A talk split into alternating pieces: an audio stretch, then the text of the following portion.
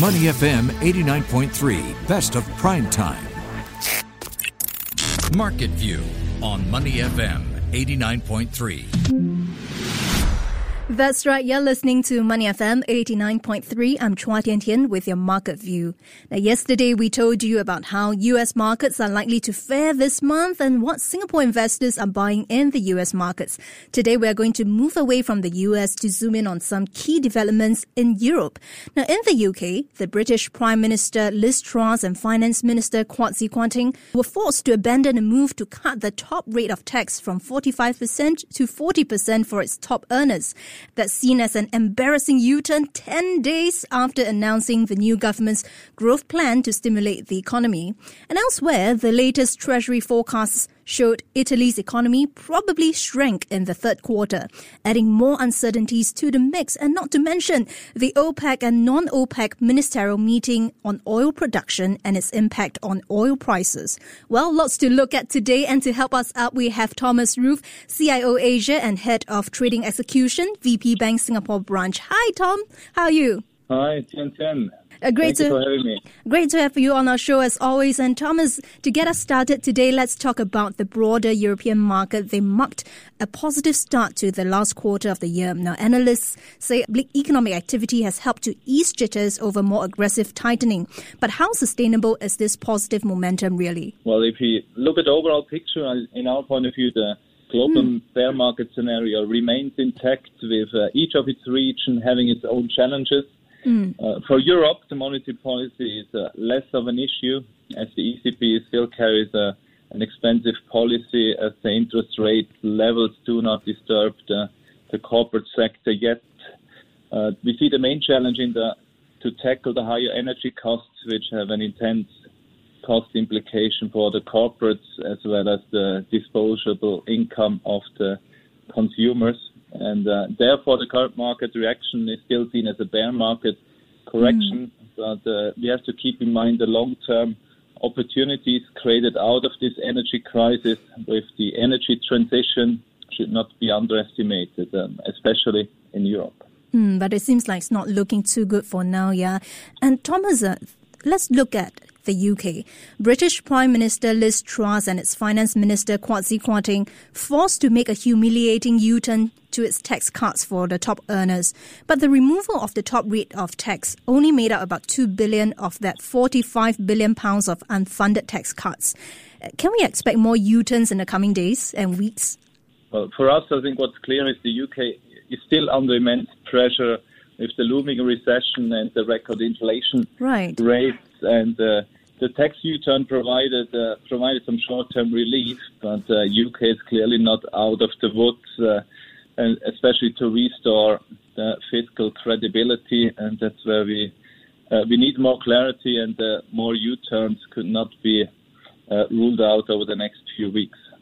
Right, and Liz Truss, however, pledged yesterday that you know cutting taxes was the right thing to do morally and economically, but added that the UK government will keep an iron grip on the country's finances. The question is, how realistic is this, Thomas? Well, they have to. Uh, well, if, uh, if you have a recession looming, you have to keep your finances under control, and especially the Exactly. inflation is at record high, where they are lacking behind with the interest rates. So there, they also have to act uh, sooner than later with the next uh, interest rate increases as well, which will be another burden uh, on the fiscal policy.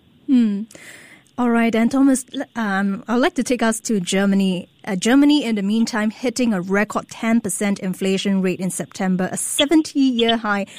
How concerning is this? well, it clearly underpins the, the seriousness of Europeans' uh, energy crisis, uh, uh, which is largely driven by the higher energy prices. Uh, nevertheless, we expect some uh, support coming in, and where we see some should see some positive impact with the energy support package uh, next year, and. Uh, we expect inflation rates to be near peak in Europe, and we have seen the first positive signs coming from France and Spain, where the inflation figures were lower than expected. Right. And speaking of that, uh, energy support package, that Germany $200 billion energy support package to shield against surging energy prices. That move, Thomas, seems to be heavily criticized by EU members for being a go it alone approach. Why is this the case and how do you see things going? For the European Union, what's important to them is clearly they want to avoid the fragmentation, mm. and that's why they clearly emphasize on the solidarity uh, to tackle the crisis. Uh, it's important that uh, not every member state would be able to afford such a huge rescue package uh, as Germany, and that's why they prefer a common instrument to tackle the, the crisis in Europe.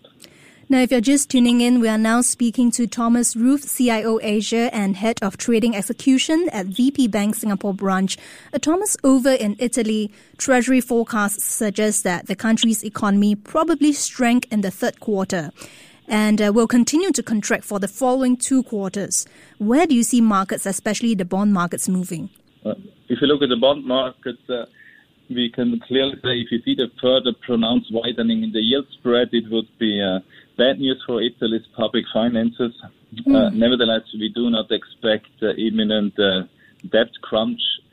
despite the rise of debt over GDP over the last years, the government interest burden has been uh, reduced. And uh, one important point to note is if you look at the the debt has an average tenor of about seven and a half years. So an increase in the borrowing cost in Italy will only affect the government uh, gradually.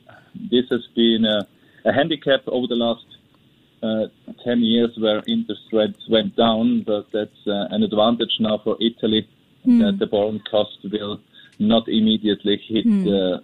Italy. That's why we're not so much concerned about the, the mm. debt side in Italy. Mm, I see. And uh, Thomas, this making the headlines today as well OPEC and non OPEC ministerial meeting. Two million barrels a day in terms of the output cut. To what extent is this within expectations and what does it mean for oil prices going forward? On expectation side, I think we can clearly see that it was uh, above the expectations. Exactly. But we have seen uh, what we have seen uh, oil already mm. Uh, moving up ahead of the OPEC meeting. That's why the direction was uh, relatively muted mm. on the oil price uh, itself.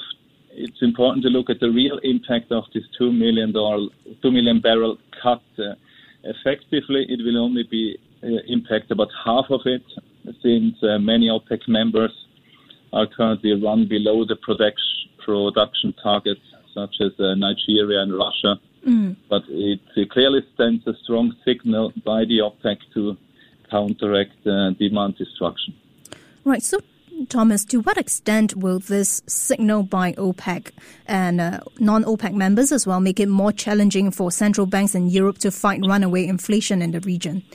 Well, with the yeah, with the recent announcement, I think it, uh, we have clearly more uh, upside risks uh, with a fundamental tight market. But on the right. other hand, we see a limited impact uh, for the central banks as we enter into 2023. The oil prices are well below the highs which we have seen in spring, mm. and uh, we expect to see some positive base effects uh, next year as oil prices went up in the first six months of this year. And at the same time, the energy support package will kick in and that's why we do not expect oil to be a main source for inflation next year.